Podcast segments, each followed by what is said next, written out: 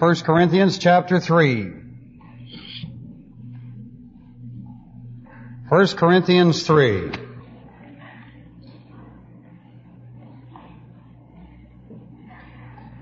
We thank the Heavenly Father for the privilege of studying Thy Word. We ask that God the Holy Spirit will open our hearts to the truth, for we ask it in Christ's name. Amen. We begin our study tonight of the second technique of the Christian way of life. By way of review as to where we have been, first of all, there's a barrier between God and man, which barrier has been removed by the person and the work of the Lord Jesus Christ. Man is on one side of the fence, God is on the other. We have seen that a part of this barrier is sin, and sin is removed by the work of the Lord Jesus Christ on the cross. Doctrine of atonement. Christ bore our sins in His own body on the cross. The penalty of sin is death. This is a part of the barrier. And the penalty is paid by the work of the Lord Jesus again. Christ died for our sins. Part of the barrier is the problem of physical birth. Man is born physically alive but spiritually dead. This is solved by the work of Christ. Doctrine of regeneration. Ye must be born again, Jesus said. Part of the barrier is the problem of relative righteousness. Man's righteousness is better than other men's, but it is not as good as God. God has plus R, and man has minus R. Minus R cannot fellowship with plus R in eternity. This is solved when person believes in Christ by the doctrine of imputation and or the doctrine of justification. And there's the problem of the character of God. God has a perfect character and cannot have fellowship with that which is imperfect. This is removed by the doctrine of propitiation. And finally, there's the problem of positional truth. In Adam all die, resolved by our new position in Christ, in Christ shall all be made alive. So that the status quo now is something like this. Here is man, here is God, and there's nothing between man and God except the person of Jesus Christ. Your attitude toward the person of Christ determines your eternal future. John 3:36 says, "He that believeth on the Son hath everlasting life, and he that believeth not the Son shall not see life, but the wrath of God abideth on him."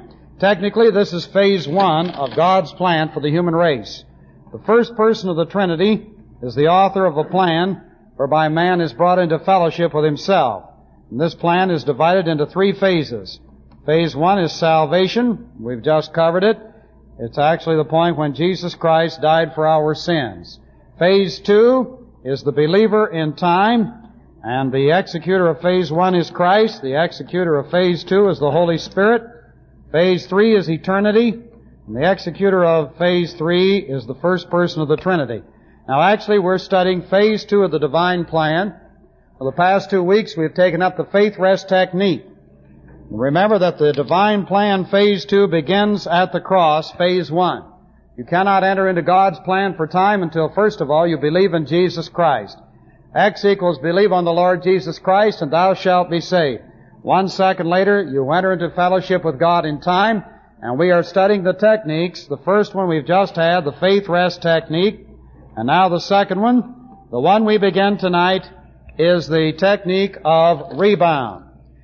Now there are some points of introduction before we get into rebound. First point, once a person believes in Jesus Christ, he cannot lose his salvation.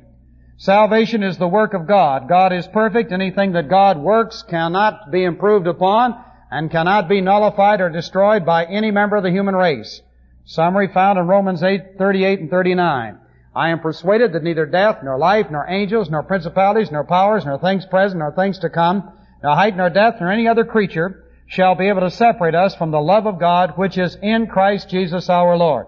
There is nothing in this universe, there is nothing in heaven above or on the earth or under the earth that can keep any person from God, any person who has believed in Christ.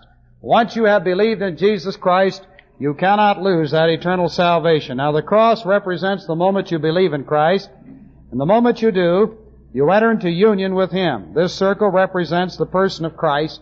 The moment you believe in Christ, you enter into that circle and nothing can ever take you out. Psalm 37:24 says, even though we fail, we shall not be utterly cast down. The Lord upholds us with His hand. We are held by Him. We are not held by our ability. Our salvation does not depend upon us in any possible way. It's grace all the way through which means we do not maintain our salvation. The maintenance is in the hands of God. 1 Peter chapter 1 verses 4 and 5 says that we have an inheritance which is incorruptible, undefiled, that fadeth not away, reserved in heaven for us who are kept by the power of God. We are kept by His power, therefore we cannot lose our salvation. John 10:28, Jesus says, I give unto them eternal life, they shall never perish, neither shall anyone pluck them out of my hand. No one can be plucked out of the hand of the Lord Jesus Christ. So by way of summary, you cannot get out of that top circle. Once you're in, you cannot lose your salvation. First or Second Timothy chapter 2, verse 13. It is conceivable that some believers will even at a future date deny the Lord Jesus Christ. But even denial of Christ will not remove salvation. If we deny Him, yet He abideth faithful, He cannot deny Himself. It is impossible for any person to lose his salvation and this is the first principle of introduction as far as the doctrine of rebound is concerned. Now the second principle is the, of introduction is the doctrine of carnality. Once we accept Christ as Savior, we enter into this top circle and we can never get out. But we also enter into fellowship with God in time, and this is the bottom circle. And of course, since we still sin and still fail, every time we do, we go outside of the bottom circle. And this is called status quo carnality, Inside of this bottom circle is called status quo spirituality. Every believer at any point of time is either carnal or spiritual. Right now, if you are a believer, you are either carnal or spiritual. You're either inside or outside of that bottom circle. And this is an absolute status. You are either one or the other. You're not partially spiritual and partially carnal. This is, carnality is an absolute, spirituality is an absolute. We become carnal when we sin. We become spiritual when we get back into the bottom circle, and getting back into the bottom circle is our subject, rebound. How we do that we'll take up in just a moment. Now let's look at it from another viewpoint. This circle represents the body of the unbeliever. Inside of this body is a human soul. Inside of this body is the old sin nature. The old sin nature is the culprit. The old sin nature is the source of all sin. Inside of this body is the conscience, and we give it a minus C because if you have any sense, or if you have any rationalism or any logical progressions running around in your cerebrum, you can make black white, white black, or everything some shade of gray. Now that's all very simple to do, and so we, the best we can do is give you a minus C. You're a little bit stupid, we might add a plus, but no one looks stupid here tonight, so we'll still make it minus. Now, the moment you accept Christ as Savior, you become a square. Every believer, of course, is a square, that's obvious. And inside the square represents the body of the believer.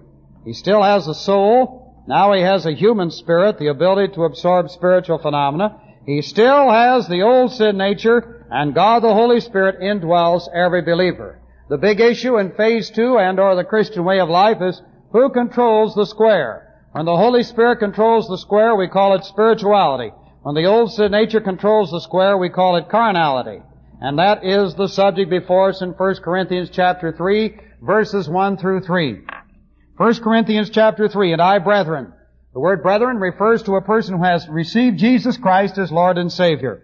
And I, brethren, could not speak unto you as spiritual. In other words, the Holy Spirit was not controlling the squares in Corinth. All of these Corinthian believers were out of fellowship. They were out of the bottom circle, and consequently the old sin nature was in control. I could not speak unto you as unto spiritual, but as unto carnal, even as unto babies in Christ. Now what is a carnal Christian? Well, from the standpoint of the two circles, a carnal Christian is a person who is still in that top circle. He's still in union with Christ. He hasn't lost his eternal salvation. However, while he was once in the bottom circle, representing fellowship with God in time, he is now outside through sin. Sin takes him outside, any sin in the life, and now his status quo is carnal. Paul is addressing himself to believers who are out here from the standpoint of time, but even carnal Christians are still in the top circle. They cannot lose their salvation. Jude 24 says, Now unto him who is able to keep you from falling, and to present you faultless before the presence of his glory with exceeding joy, that the only wise God our Savior, unto him be glory and majesty, dominion and power, both now and forevermore. He is the one who is able to keep us from falling. We never get out of that top circle. But this particular passage is addressed to the carnal Christian. Now we must recognize the existence of the carnal Christian. If you don't, the first time some Christian does something that shocks you, you may never recover.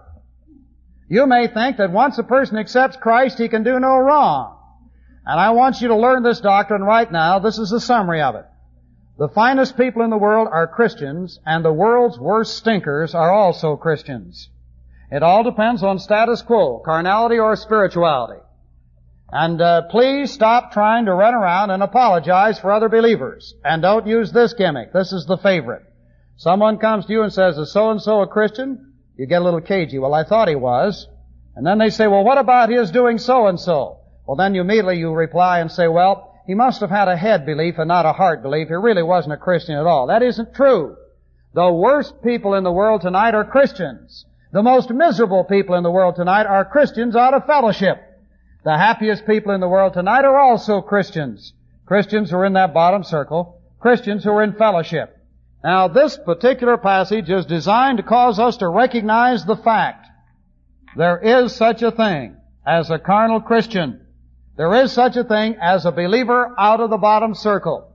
A believer out of fellowship. A believer out of fellowship is any Christian under the control of the old sin nature. It can always be detected by sin in the life. Please notice the description of a carnal Christian. Babies in Christ. You will note they are still in Christ, even though they are babies, or perhaps we could even use the word morons, spiritual morons in this particular case.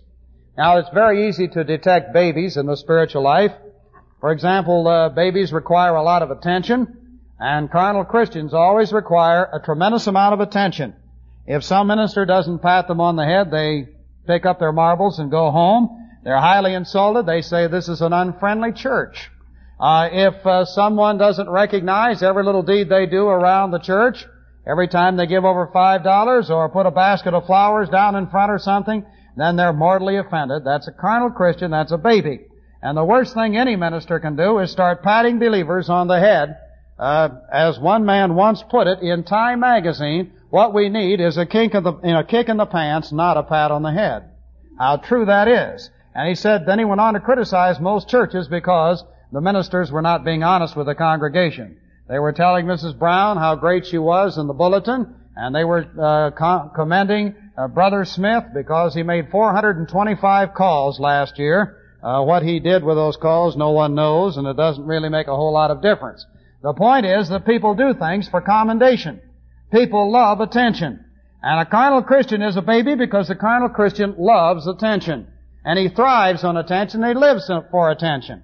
And many times the reason he joins the church is because, uh, well, he doesn't get the right type of attention in the business world. He hasn't done too well. He doesn't get the right type of attention socially. He's been ostracized. He went overboard a couple of times. And uh, therefore he tries the church. Here they have to give him attention.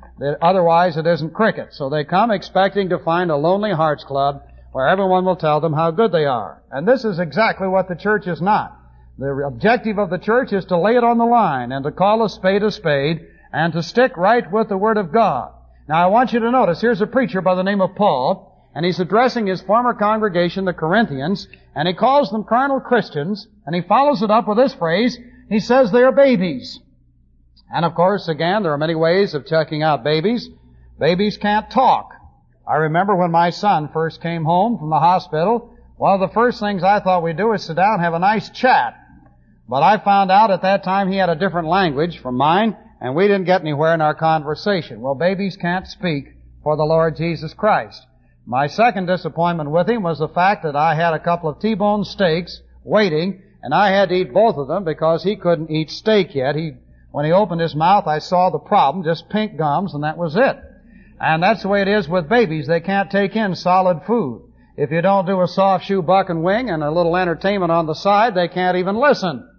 And of course, the objective is to teach, and teaching involves a lot of repetition, pounding it in, pounding it in, and uh, consequently the babies never learn because they are not teachable. Well, here is the problem of the carnal Christian. And Paul goes on to say, I have fed you with milk and not with solid food, for hitherto you were not able to bear it, and you're still not able to take it in. For ye are yet carnal. Existence of the carnal Christian.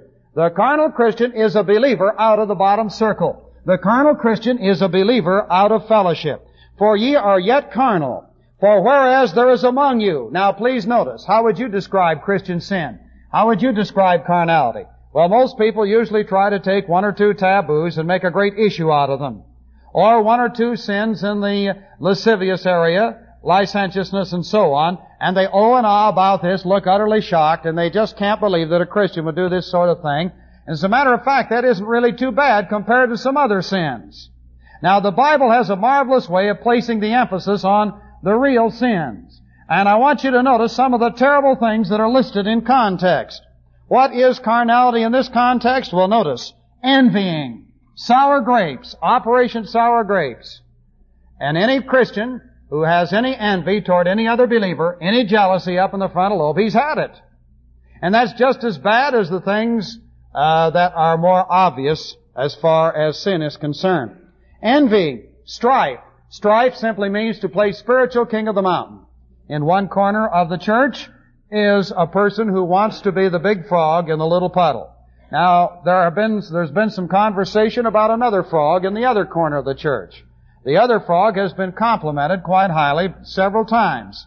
And this arouses the envy of the first frog.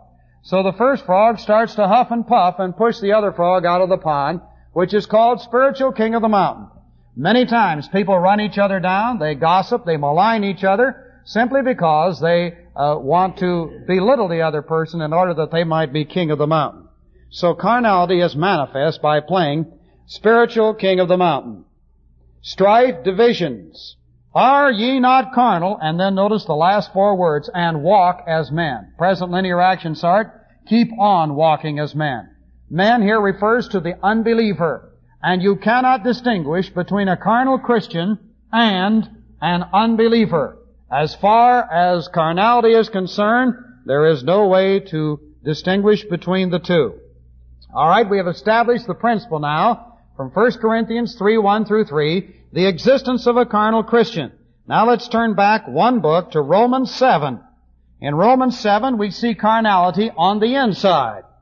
Romans chapter 7. We'll start at verse 14. Romans 7:14. We have a reference to the Mosaic law. The Mosaic law is called good. That's exactly what the law is. It's holy, just, and good. For we know that the law is spiritual. The law is from God and there's nothing wrong with the law. Some people can't keep it and that of course, the culprit is the old sin nature. Now Paul says, we know that the law is spiritual, but I am carnal, sold under sin, in bondage to sin. Sin in the singular refers to the sin nature. I'm in bondage to the old sin nature, Paul says. Now let's take a look at the square again. This square represents the apostle Paul, who is the writer. He has the Holy Spirit dwelling in him. He also has an old sin nature.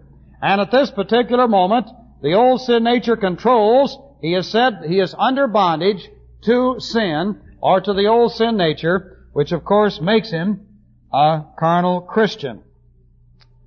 He says, I am carnal, recognizing his carnal state, sold, perfect tense, sold in the past with the result that I remain in bondage to the sin nature.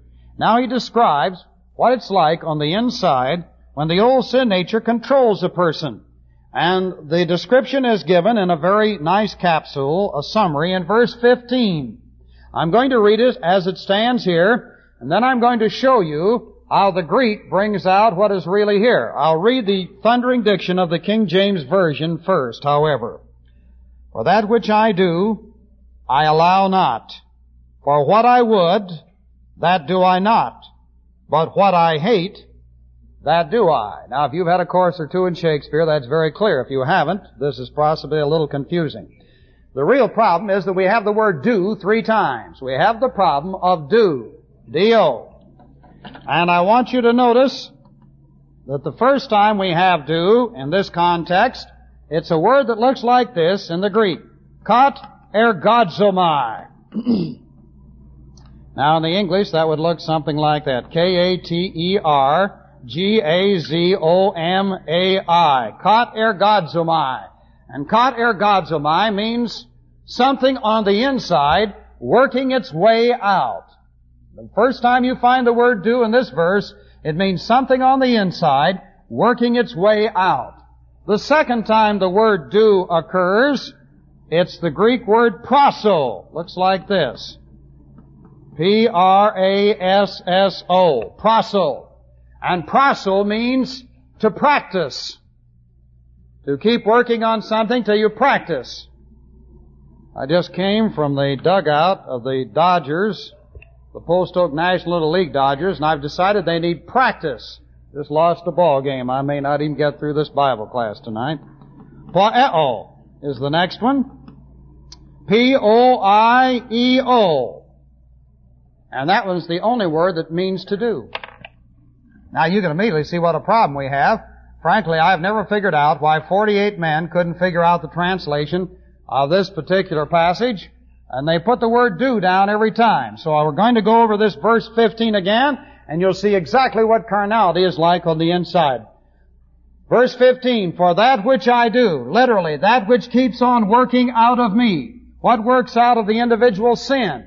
On the inside is an old sin nature. The old sin nature is the source of sin, and whenever the old sin nature is in control of the square, the result is sin works its way out. For that which works out of me. Now the word allow means to understand. Literally, I do not understand. For that which keeps working out of me as a Christian is sin and I don't understand it. That's the point. I don't get this at all. Here I am a Christian now. I have received Jesus Christ as my Lord and Savior. I'm born again. God the Holy Spirit dwells inside of me. I'm a priest. I'm an ambassador for Christ. I have all of these marvelous blessings, possessor of eternal life, sins forgiven and blotted out. As far as the east is from the west, so far hath he removed my transgressions from me. And yet in spite of all of these wonderful things of being a Christian, here I find working out of me sin. And I don't understand it, Paul says. For what I would, literally, what I desire, that I do not practice, literally. In other words, I desire to honor the Lord, but this isn't what I'm practicing. But what I hate, namely sin in this case, well, that's what I'm doing. Now that's carnality, description from the inside, and that's what it is mean when uh, what it means when it says at the end of verse 14, I am carnal, sold or under the bondage to the sin nature. It means that on the inside is an old sin nature, and it expresses itself in a number of different ways called sin or carnality. Now there are many passages we could uh, study tonight which describe various kinds of Christian sins. Let me hasten to say, it is impossible for any Christian to commit the unpardonable sin.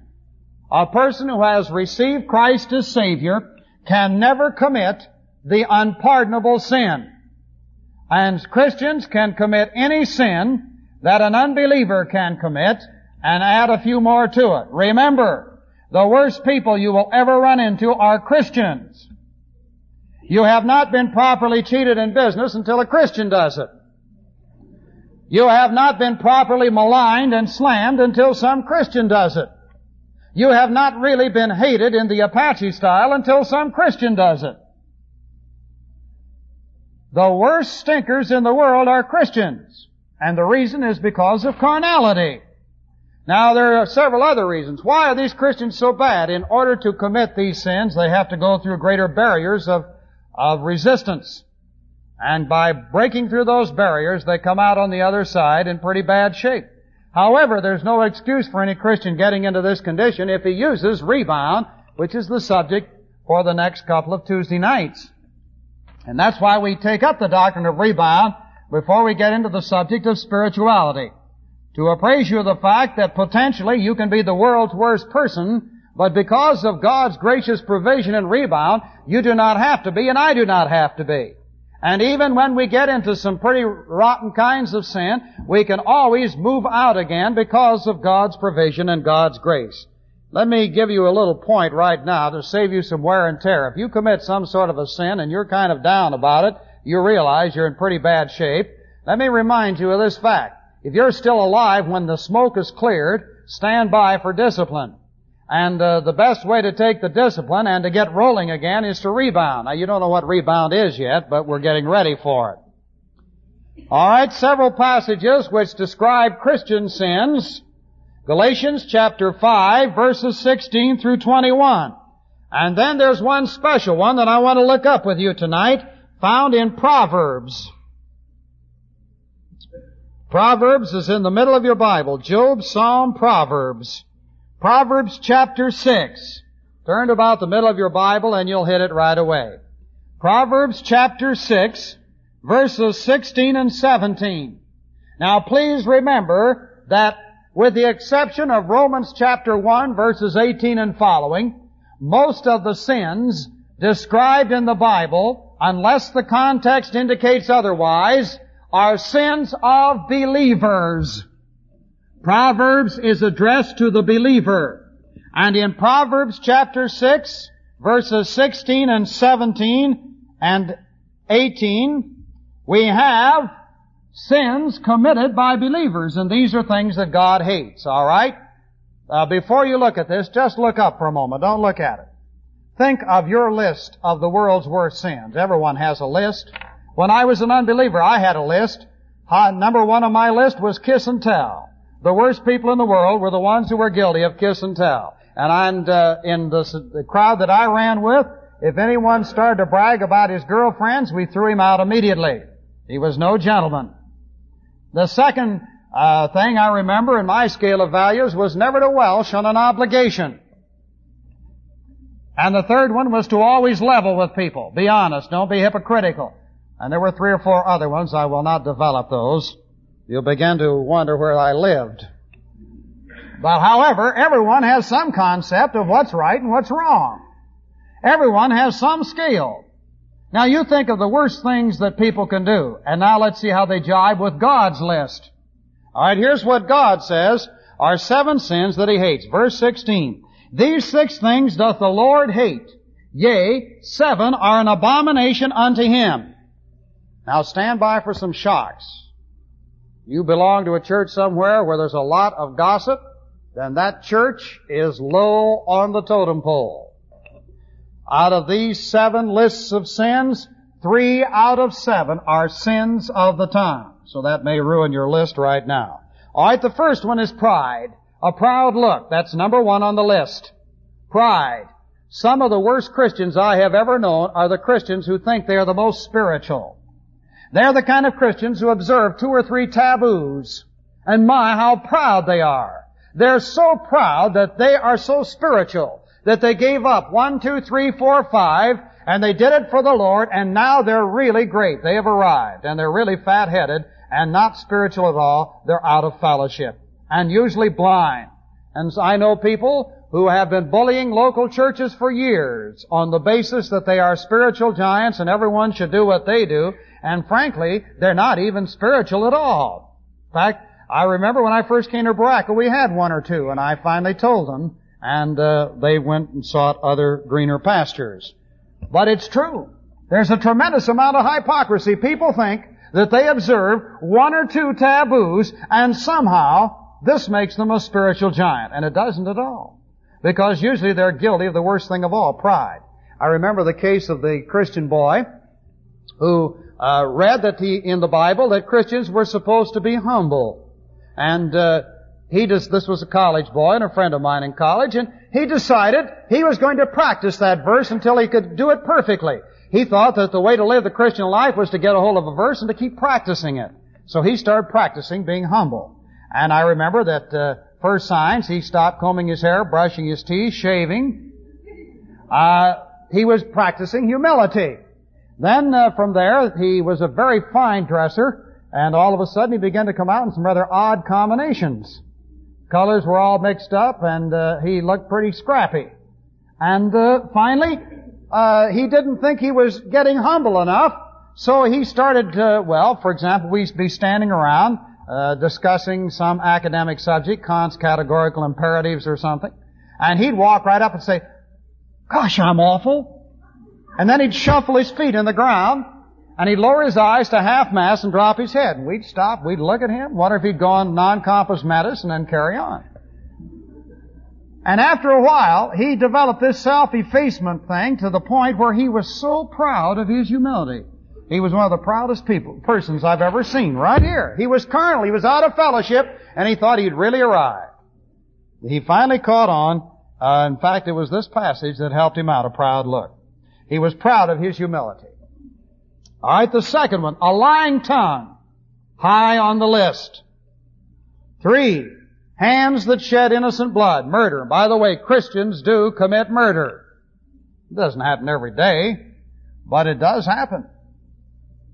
Don't think that Christians can't commit murder, because they do. I know of one case, specifically, where a Christian did commit murder. However, he didn't start there. He worked out to it by getting out of fellowship on a little thing and staying out of fellowship for a long time, and he just happened to have a fiery temper, and uh, it caught up with him. Alright, next, verse 18. The heart that deviseth wicked imaginations. Thinking up ways to torture people you don't like. See, mental attitude. Here's a sin of mental attitude.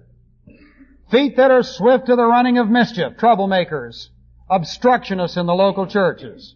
Many of you go to different churches. Do you know any troublemakers in your church? Well, feet are swift to causing trouble. Next, verse 19, number 6, a false witness that speaketh lies. Person who is deliberately perjuring himself, lying about someone else under oath. And finally, he that soweth discord among the brethren. Now there's a list for you. You want to know what sin is? By the way, I haven't heard any preachers stand up and condemn these things. The average preacher li- apparently has lived a sheltered life, and he's shocked to death because someone has uh, uh, upended a bottle and uh, broken it and said a few horrible things, and uh, so he gets up and preaches a booze sermon. And then uh, next time he gets up and preaches one on immorality. He's afraid of pretty girls himself, and so uh, he read a couple of stories, and this is the way he gets into his chit chat, and so on. And so everyone thinks that all sin is is uh, a little immorality and a little heavy drinking and a little partying and a couple other things. Now that's pitiful, and that's exactly what we have today. It isn't the biblical perspective at all. Now here is a Bible list of sins. This isn't all, but this gives you the, the idea. See, sin hits everyone. Now everyone has an old sin nature. And the old sin nature is the source of all of these things.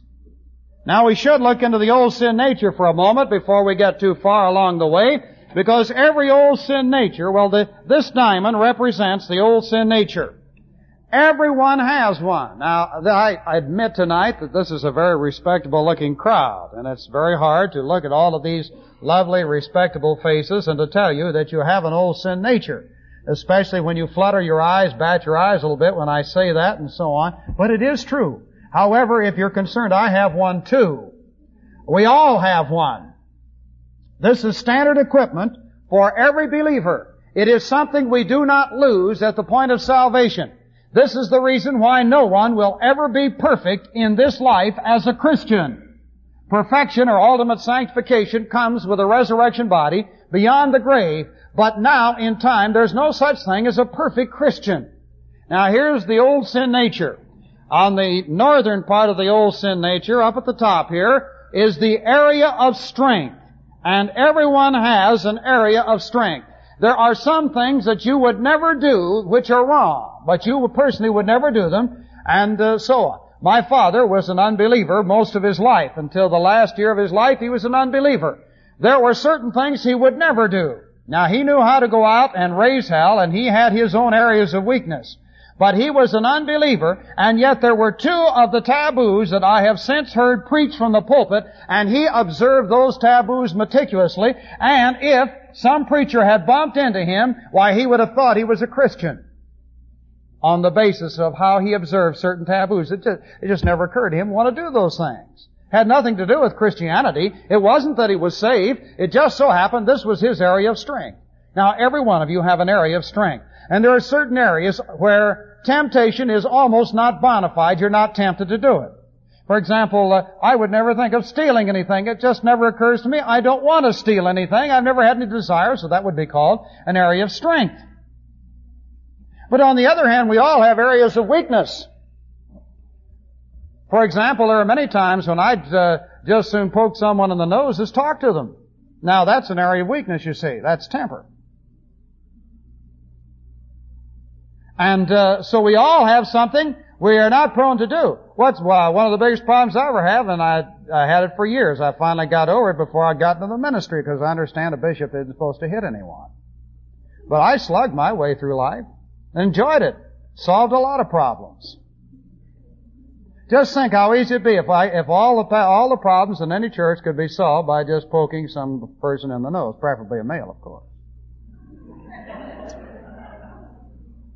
But it doesn't, but you see the point is, every one of us have something we're never tempted to do, and we have something we are tempted to do. So every one of us have an area of weakness, and that's down south here, the area of weakness. And the area of strength is up north here. So every one of us have in the old sin nature an area where we are strong, humanly speaking, and an area where we are prone to temptation, humanly speaking. Now one of the greatest problems in the local church today is that people, well let's take a local church. This represents a local church and here are some sin natures floating around in the local church. Now, we need about four or five of them. Here are two people who have the same area of strength and the same area of weakness. And down here is a person who just committed a sin. And they look at this person and they would never think of doing that, so they put their heads together and they say, isn't that awful? The other person says, that is terrible. The first one says, I'd never think of doing a thing like that. The other says, me either. And then they recognize each other. We're all buddies. We are having Christian fellowship. And they start a mutual admiration society and they pat each other on the back. I'd never think of doing it. Neither would I. Aren't we wonderful? So, and then they, so they call that Christian fellowship. It really isn't. And uh, over here are some others. Now they have a different area of weakness and a different area of strength. And so these two, this group have an area of weakness called gossip. So they start to gossip about this person, and now these people get together and they say, we'd never gossip, and they look over at these and glare, and they look at these and glare, and pretty soon you have a good rat race going, and they call it Christian fellowship. And they call it schisms and so on, groups within groups. And the basis is, of course, human compatibility. We'd never think of doing that, so we're old friends. Others would do that thing, why, they're weak. But now what's wrong with this? It fails to take into account that everyone has an old sin nature. The old sin nature is the source of sin, and whereas we may express our old sin natures in different ways, we still have one. And this is not a true basis for compatibility, and above all, it is not a true basis for spirituality. You see, the top two say, we'd never do a thing like that, so they get together and in their mutual admiration society, they say we are spiritual. They're not spiritual at all. They're fat-headed about the fact they didn't do it. So pride keeps them from being spiritual. In addition to that, they're operating on a false system called relative spirituality. My sins are more refined than your sins, therefore I'm better than you are. Now, everyone has one, and please remember to have a little compassion. When you see someone else step out of line, remember you have one too, and just because it doesn't happen to be your day to be doing that, it doesn't mean that you won't be doing it tomorrow or some, something else. So one of the great principles of contact with other believers and fellowship with other believers is a principle we'll get a little later on, live and let live, which is the concept that every person must handle his own sins before the Lord, and there is, is no place in the Christian way of life for spiritual bullying, try to run the lives of others the people who do that as a rule are people who've made a blotch of their own, and now they're trying to tell everyone else. They become an expert through failure. Now they're trying to tell everyone else how to do it. And we run into that particular problem in many local churches today. Alright, now we're ready for rebound. Carnality is a real issue. Rebound is found in 1 John chapter 1. And I want to rapidly cover a few verses prior to it so we can integrate with the context. The subject now is rebound. How to get back in fellowship when we're out. Alright, let's review once more. The moment we believe in Christ, we enter into union with Christ. We can never get out of that top circle, doctrine of eternal security. The moment we believe in Christ, we also enter into fellowship with God in time. The minute we sin, we are in the status quo of carnality. And we must get back into fellowship, back into the bottom circle again. First John, chapter 1. Now in this particular passage, we have a twofold concept of fellowship in chapter 1. Eternal fellowship, which is the top circle, temporal fellowship, which is fellowship with God in time. That which was from the beginning, which always was from the beginning, imperfect linear action start, reference to the Lord Jesus Christ, which we have heard, which we have seen uh, with our eyes, and which we have looked upon and our hands have handled of the word of life, reference to the Lord Jesus Christ. And the passage goes on then to declare something of the person of the Son of God. Now in verse 5, the purpose of the epistle is given in verse 4 to promote joy or inner happiness among believers. And actually every believer should have inner beauty and inner happiness. These two, of course, come up under spirituality a little later. But joy, which is mentioned in verse 4, is the doctrine of inner happiness. These things write we unto you, that your joy may be fulfilled in the past with the result that it stays in status quo of being fulfilled. In verse 5, we have a contrast of essence. This then is the message which we have heard of Him and declare unto you that God is light. Now God is light is simply a statement of divine essence. God is light.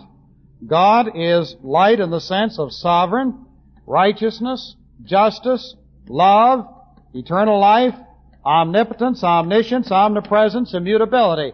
God is everything that is perfect. So let's summarize the essence box with the word perfect. So on one side of the fence, God is perfect. Now the essence of man is declared in the same verse. God is light, and in Him is no darkness at all. Darkness is the essence of man. Darkness because of sin.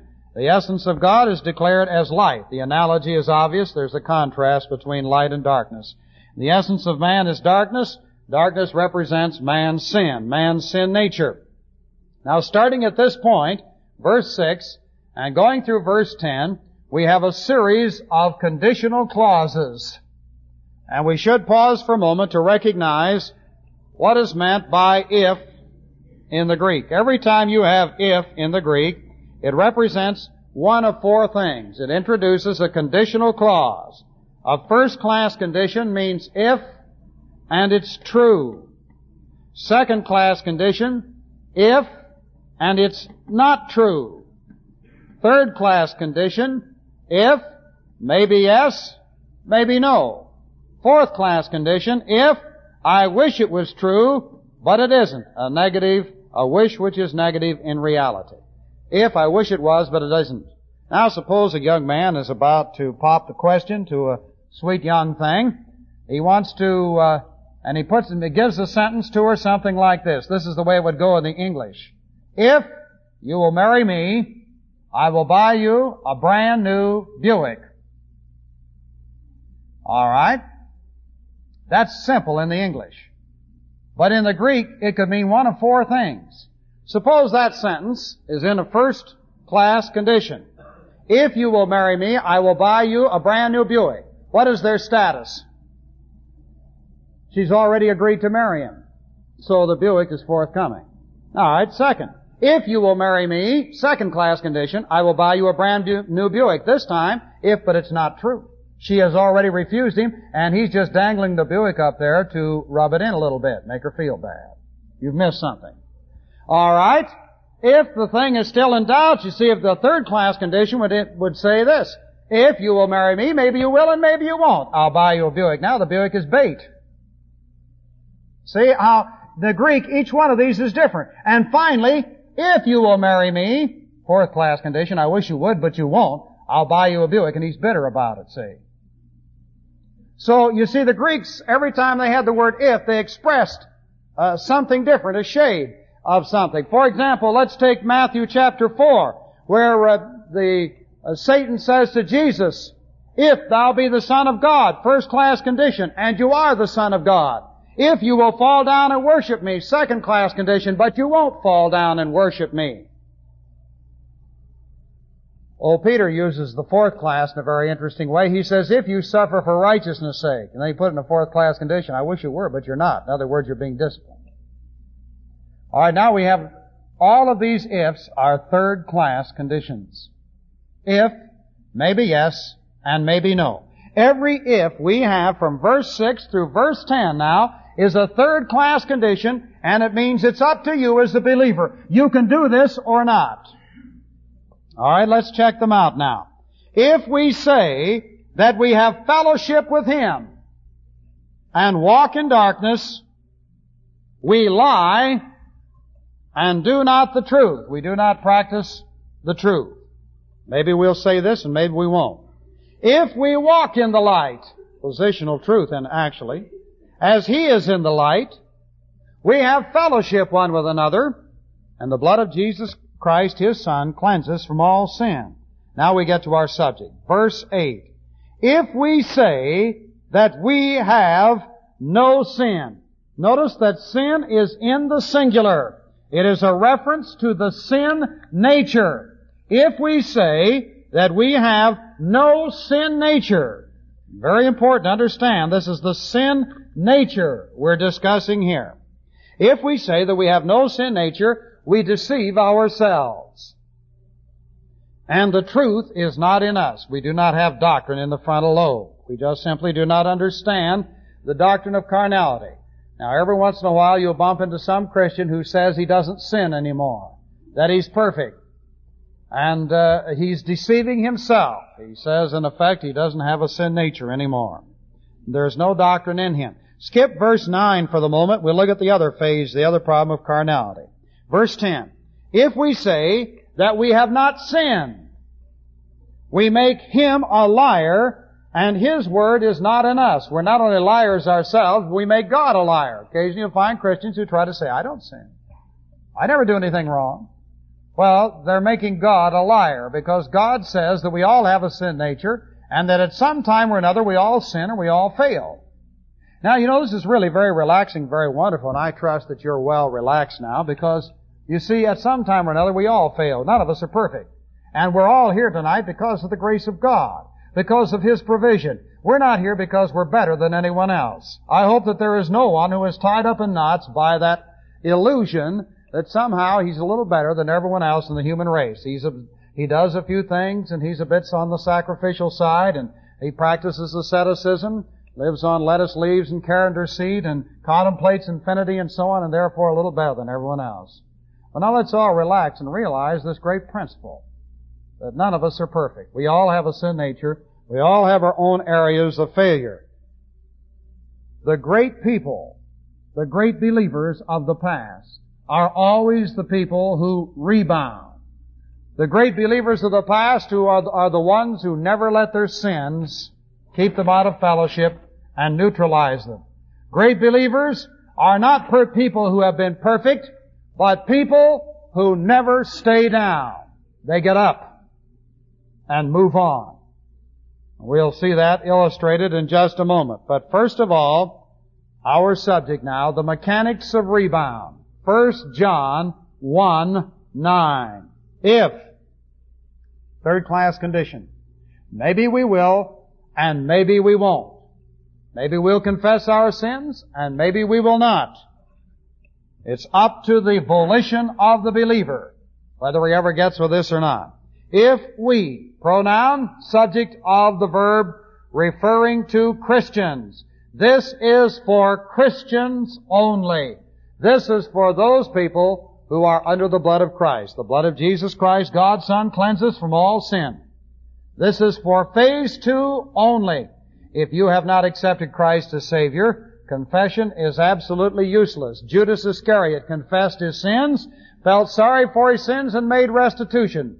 He did everything but believe in Christ, and therefore he was lost. He died an unbeliever. Confession is for believers only. If we confess, the Greek word means to acknowledge. It does not mean to feel sorry for your sins. It does not mean to renounce your sins. It does not mean to have a guilty conscience. It means simply to acknowledge them and to God, of course. Many people think that it is absolutely necessary to stand up in front of a congregation and confess sins. Nothing could be worse. Get everyone else out of fellowship. Uh, I remember a minister that, or a missionary that came back from Africa, and he was describing this great revival. That's the way he used the adjective. This great, great revival, and he started to tell about how one of these black boys would get up and tell all the things he'd done. Well, everybody kind of bent an ear. They'd been what they had been doing for a long time. So another one uh, couldn't be outdone, and he got up and he started to confess, and then someone else, and they just all got in line for this thing. And the word got around that these people were confessing their sins, and the next night they had a big crowd. They all came out to hear the dirt. Now he called this a great revival. It wasn't a revival at all. It was an atrocity which should have been stopped. When people stand up and confess their sins and it's no one else's business unless they're personally involved, all they do is get out of fellowship. You ought to see people run for Alexander Graham Bell after a confessional meeting. They get on the horn and crank it up and talk to their dear friend, did you hear what Pete Brown did? And then yakety yak and here we go. There, who's out of fellowship then? The innocent bystander in the pew gets out of fellowship about as quickly as anyone in that manner. So the word confess here is directed toward God because you see it is God who forgives sin. Now there is nothing wrong with straightening out something with someone if you have hurt someone. That's per- permissible. Do it privately and don't do it, of course, until first of all you have rebounded. Alright, if we acknowledge, the word is in the present tense, which means this is habitual. This is something we must do constantly. The word is in the subjunctive mood, which means this is a potential thing. Maybe we will and maybe we won't. That's in keeping with the third class condition. If we acknowledge our sins, that is to God, I want you to notice something. It doesn't say if we ask for forgiveness. Please don't insult God. Do not ask for forgiveness. Just acknowledge them and you will be forgiven. I want you to notice very carefully the wording. It doesn't say if we ask forgiveness. Immediately some of you think of the Lord's Prayer, so called. The disciples' prayer, the prayer Jesus taught the disciples to pray, and which he mentioned, uh, if we uh, ask forgiveness and so on. This is not on the same principle at all. This is something entirely different. And it has to do with living under the law. You're to be forgiven as you forgive others. But here, the concept in this age is confess, acknowledge, name it. If we acknowledge our sins, He, pronoun referring to God, He is faithful. That is, God does the same thing every time. He doesn't say uh, that, well, you don't deserve it or something, but He always practices the same thing. He is faithful and just. God is just to forgive us because we are under the blood of Christ. Please notice verse 7. The blood of Christ cleanses from all sin, past, present, and future. And therefore he is justified in forgiving us. To forgive us our sins. This is an aorist infinitive denoting divine purpose. Aorist tense, once and for all, to forgive us our sins, and to once and for all cleanse from, please notice, all unrighteousness. Generally when we sin, there are some unknown sins that accompany. There are things we do that are wrong and we do not know they are wrong. So when we confess the known sins, he forgives us the unknown sins at the same time. If you get out of fellowship through some unknown sin along the way, you will very quickly commit some known sin, and when you confess the known sin, you are forgiven the unknown sin at the same time. Now that's the grace of God. I didn't invent 1 John 1 9. Uh, there are always some legalists that get terribly angry and put out with me because they think that I have just given everyone a license to raise hell and live it up. Now that isn't the purpose of 1 John 1 9 at all. The purpose is to serve God. No believer can serve God without divine power. Divine power is only found in the bottom circle and the whole objective is to get the believer from status quo carnality back into fellowship with God. The carnal believer is out here. There's only one way he can get back in, and that's by way of 1 John 1 9, which is confessing our sins to God or acknowledging them. Now, please note this is in the framework of grace. To acknowledge sin is to, of course, have no merit attached. There's no merit attached to acknowledging a sin. It's strictly on a grace principle. We don't earn, deserve, or work for anything in that particular situation. Now, of course, don't misunderstand 1 John 1 9 in this way. There's a tendency to distort a little bit. Some people think, well, all you do is acknowledge, and uh, if you feel sorry for it, that doesn't count. If you feel sorry for your sins, that's all right. But you can feel sorry for your sins from now until doomsday, and you're still out of the bottom circle. The point is that feeling sorry for sin is, humanly speaking, meritorious. It is works. And no one gets back into fellowship with God through works, even as no one is saved through works. So feeling sorry for your sin is permissible, but it does not get you in fellowship. I know people who feel very sorry for things that they've done, but they're not back in fellowship. Now this is God's way, not man's way. God's way is the grace way. We don't earn it. We don't deserve it. We simply acknowledge our sins, and He is faithful. He's just to forgive us and to cleanse us from all unrighteousness, and this is the only way to be forgiven and cleansed. I'll never forget the first time I stepped out of line. There was no question about it, and I was a brand new Christian. And I was a little disturbed about it. I didn't know where I went from here. I didn't know whether I lost my salvation, or whether I went through seven years of some, something real rough, or what happened. So I checked in with the minister that I knew, and uh, he wasn't in at the time, so I thought I'd go down the line and check with a few other reverends.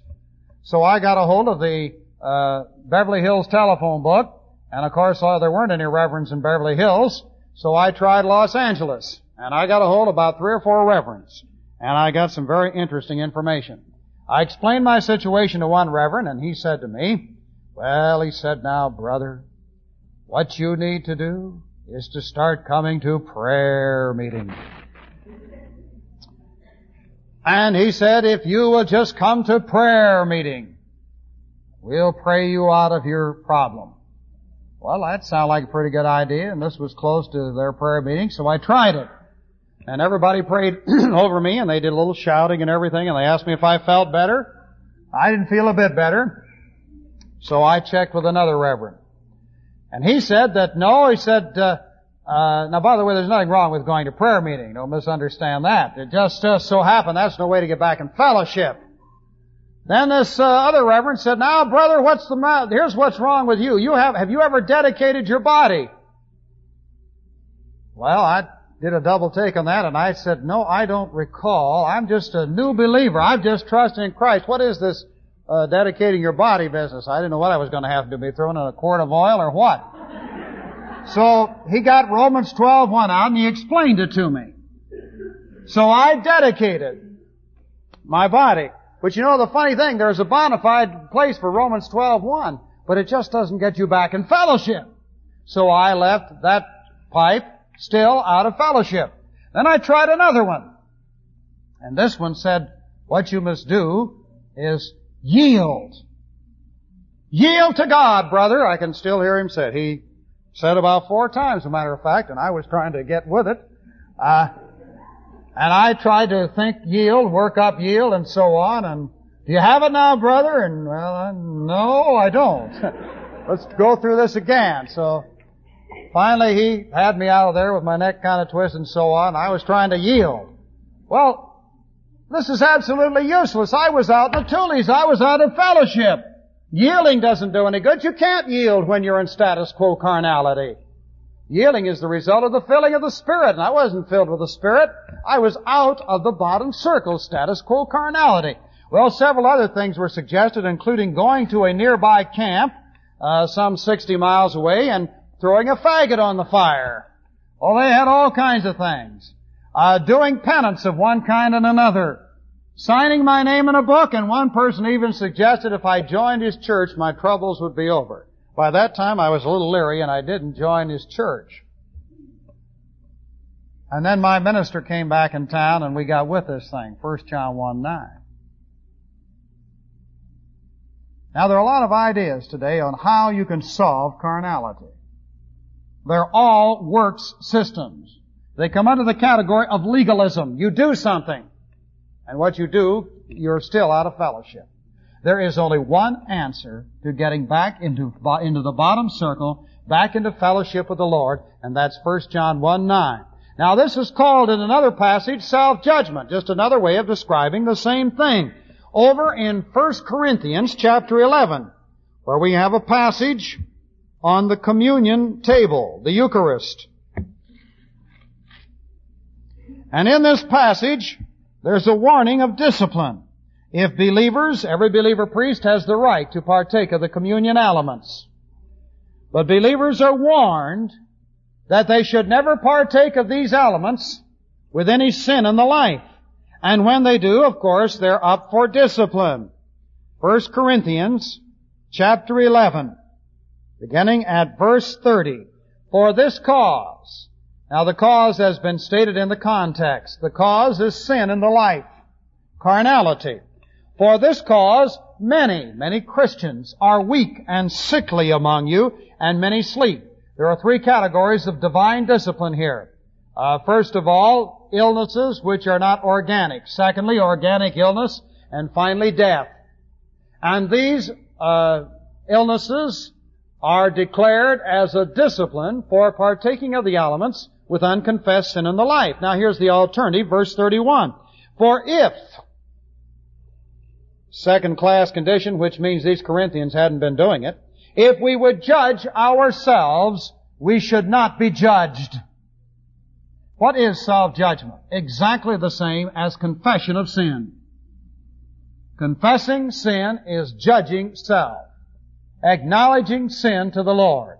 And in the case of the communion table, when you do this, there is no discipline. The discipline is removed. We should not be judged or disciplined. Alright. Now I want you to notice the alternative. What is the result of sin? Every time we sin, there's an alt, and get out of fellowship, the, immediately we are in the area of discipline. So let's look at it this way for a moment. Over here is the bottom circle. Here is fellowship with God in time. Now this is the place of spirituality. We sin, we go outside. The immediate, the moment we go outside, the moment we sin, we come under the category of Hebrews 12, 6. Whom the Lord loveth, he chasteneth, and he skins alive with a whip every son whom he receiveth. Every time we sin, we're put under discipline of one kind or another. Now there are many, many kinds of discipline. Under the Mosaic Law, if you sin a sin the first time, there were seven things you happened to you by way of discipline.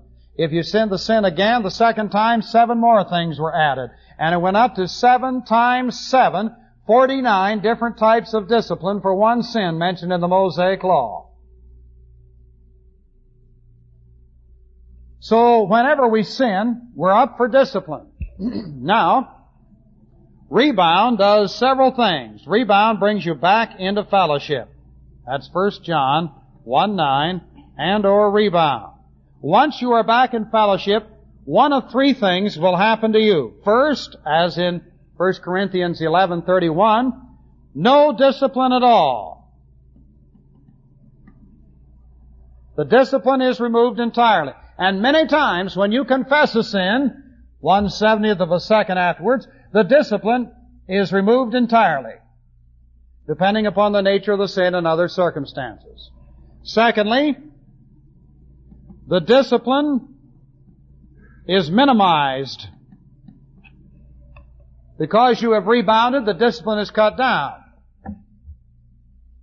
Thirdly, the discipline continues at its same intensity, but being in fellowship, you can ride it out.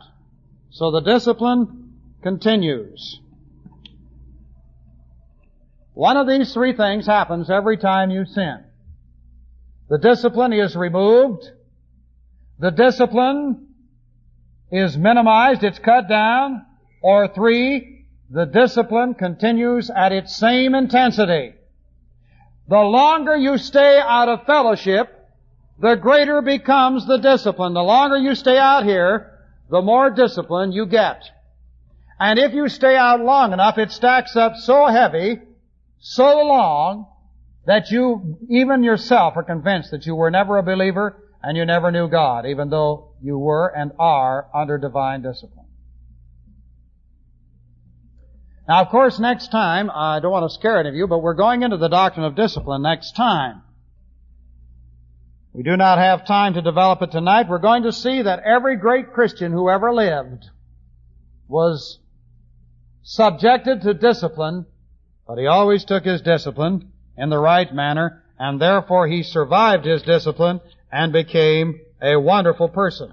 Alright, now let's take a look at one more principle tonight in the subject of rebound. The principle of rebound, and for this, we're going to Luke. Luke chapter 15.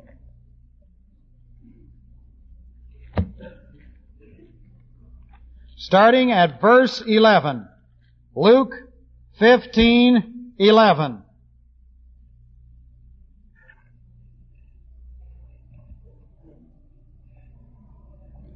Here's a parable of our Lord. This parable starts out by saying a certain man had two sons. I want you to notice immediately, we have two brothers. They have a relationship with their father. The father, of course, in the parable represents the heavenly father. The sons represent two believers. When the parable opens, they are sons of their father. When the parable closes, they are sons of their father. During the course of the parable, both sons are always sons. There's the doctrine. Once a son, always a son. When you believe in Christ, you are born into the family of God. You are always a child of God. That can never be changed. I can distinctly remember times when uh, I would like to have changed uh, my relationship the times when my father would uh, give me a licking. And since he was so strong, and since he always did such a thorough job, I always at that moment wanted to be the son of the of the man that lived down the street who didn't look very strong and probably couldn't whip his boy anyway. But the fact remained that I was always my father's son. Now there were times when my father was very proud of me. He told me so. And there were times when he wasn't proud of me, and he told me so. And I always got the impression that during the times he was not proud of me, he could almost wish that I was someone else's son, but he always had to wind up admitting that I was his son and there was nothing either one of us could do about it now. Now, this is the principle you must remember. Once a son, always a son. When you believe in Jesus Christ, you are a child of God and you will always be a child of God. Nothing will ever change that. A certain man had two sons. Galatians 3.26. Ye are the sons of God by faith in Christ Jesus. John 1.12. But as many as received Him, to them gave He the power to become the sons of God, even to them that believe on His name. So the men started out sons, they continued as sons. A certain man refers to God the Father. Had is imperfect linear action started, he kept on having. So this is the top circle where the sons live. Christ is the Son of God. Everyone in the top circle shares his sonship. X equals elder brother. Y equals younger brother. When this parable opens up, elder brother and younger brother are in the top circle, and they will remain there. When the parable opens, X and Y are in the bottom circle as well, which means they have believed in Christ, they are in fellowship with God for all eternity, they're in fellowship with God in time. Alright, verse 12. Here's why, younger brother speaking. And the younger of them said to his father, Father, give me the portion of goods that falleth to me. Give me my assets for operation in time. And he divided unto them, not just to the younger brother, but to both of them, he divided his assets. A picture of God providing for us. He divided unto them his living. God provides for us as believers in phase two. Now both of them have assets. Please notice how they use their assets. And not many days after, the younger son gathered all together. He picked up his assets and took off. And he took his journey into a far country, and there he wasted his substance with riotous living. Alright, at this point, why the younger brother, the prodigal son, is out of fellowship. And when we conclude this particular verse, you will notice that X, the elder brother, is spiritual, and Y is carnal. He's out of fellowship. Y is carnal, X is spiritual. Both of them, however, are still in the top circle. Both of them have an eternal relationship with God which nothing can destroy. The son is still a son even though he's in a far country. Alright, whenever we sin, the next item on the agenda is what?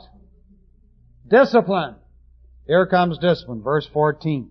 And when he had spent all, there arose a mighty famine. God spanks his own. God spanks his own children, not someone else's children. God does not spank the devil's children. Discipline is for believers only. Now God judges unbelievers in time and in eternity, but God disciplines his own children. And here's the discipline. And when he had spent all, there arose a mighty famine in the land. And he began to be in want. He's suffering now. And he went and joined himself to a citizen of that country. And he sent him into the fields to feed the pigs. So now he's going out to feed the swine. And he's in such terrible shape that he wants to eat the slop and cut the swine out. And he would fain have filled his belly with the husks that the swine did eat and no man gave him anything. So he's in very bad shape. He's suffering now. Of course, this is what he deserves. He had it coming to him. He's out of line. So here's discipline in operation. When he came to himself, one day while he was eating that slop and realizing that he couldn't last forever on it, he began to think about his situation a little bit, and suddenly he came to himself and he said this, quote, verse 17, How many hired servants of my father's have bread enough to spare, and yet I am in the process of perishing from hunger. Now what's he going to do about it? Verse 18. I will arise. I'll get up out of this trough. I will go to my father. He's still his father. I will say unto him, please notice content, confession. Father, I have sinned against heaven and before thee. He's going to confess his sin. Now he's going to add something. It isn't necessary. It doesn't hurt anything, but it doesn't give rebound. It's the confession of his sin that provides the rebound. I am no longer worthy to be called thy son. Now get this. And make me now one of thy hired servants. What's wrong with that? Once a son, always a son. He's an unworthy son, but he's still a son. The only difference is he's an unworthy son. He says, I'm no longer worthy to be thy son, make me a servant. He can't make a servant out of him, he'll always be a son. No matter what he does with him, he's still his son. So you see, when a believer's out of fellowship, there's another principle. He doesn't uh, savvy doctrine too well. And he's disoriented at this point with regard to doctrine simply because uh, he somehow gets the idea that his father can say, hocus pocus, you're now a servant. He can't be a servant. Alright? Having thought this in his mind, he gets up and he does it. Verse 20. He arose and came to his father. But when he was yet a great way off, his father saw him. Now I want you to notice this very carefully. God's attitude toward the rebounding Christian is expressed in this phrase. His father saw him, God sees us, had compassion, and ran and fell on his neck and kissed him. His father ran to him. He hasn't even said anything yet. And here is God's attitude of grace toward us when we rebound. He runs toward us. And he kisses him. And of course it says later he kissed him again and again. Now the son makes his confession. And the son said unto him, Father, I have sinned against heaven and in thy sight, and I'm no longer worthy to be called thy son. And at that point his father interrupted him. He didn't get to finish it out by saying, make me a hired servant. Halfway through this no more worthy business, the father interrupts him. Why? Because he's made his confession. He's back in fellowship. Now notice what his father does. The father said to the servants, bring forth the best robe. The robe represents experiential righteousness. This young man is now back in fellowship. He has confessed his sin, he has rebounded, And Y is back in the bottom circle. So bring the best robe. Put it on him. That's the robe of experiential righteousness. Put a ring on his hand. The ring is the, his father's signature on the checkbook. This is the signet ring. And this means he can draw on his father's account for whatever he needs. Shoes on his feet. The shoes represent, of course, service. Bring hither the fatted calf, speaking of fellowship, and kill it, and let us eat and be merry. For this my son was dead. Out of the seven deaths in the scripture, this is, of course, experiential death. Death meaning out of fellowship. Same death found in Ephesians 5.14. And is alive again. He was lost and now he is found. And they began to be married. Now, verse 25, change of pace. Elder brother, the elder son was in the field. He's out serving, you see. This is X now. He was out serving and he came and drew near to the house and he heard music and dancing. So he called one of the servants and he kept asking, literally, imperfect linear aktionsart, what's happening here? What's happening here? What's happening here? And he said unto him, Thy brother is come, and thy father hath killed the fatted calf because he hath received him safe and sound. Now this is what we should read in verse 28. And so the elder brother was delighted to have his younger brother back, and he went in and threw his arms around him and said, Welcome home, brother. Sir, glad you're back. We can use an extra hand in the field. Verse 28 is what we read. He was angry. Now notice this very carefully. As of this moment, X takes a journey into a far country. The elder brother's out of fellowship. He was angry. The Father has a right to treat anyone the way He wants to. Don't you get mad at God the Father because He treats another Christian in grace. Remember, the shoe may be on your foot someday and you'll want all of that grace coming your way. Now the elder brother is angry because his father has treated him in grace and he would not go in. And therefore his father came down and begged him to come in, but he wouldn't do it. And he goes on to complain, Father, I've been faithful all these years and yet you didn't throw a party for me and so on. Well, his father has, but he's forgotten it. And in verse 30, he goes on to say, and when this young boy gets back, who has devoured his living with harlots, how does he know that? He doesn't. Say he's maligning his brother now. However, his brother lost his money. It just says riotous living, and that could be a lot of things. He's just assuming that. See, here's another point. When a person gets out of fellowship one way, it brings out all of his bad qualities. Elder brother has a tendency to mind other people's business. He's guilty of the and proboscis. He's maligning. The Bible doesn't say anywhere that the younger brother uh, lost his money that way. He might have, but there's no indication of it. And furthermore, it's none of his brother's business inasmuch as whatever his sins were, they have been forgiven.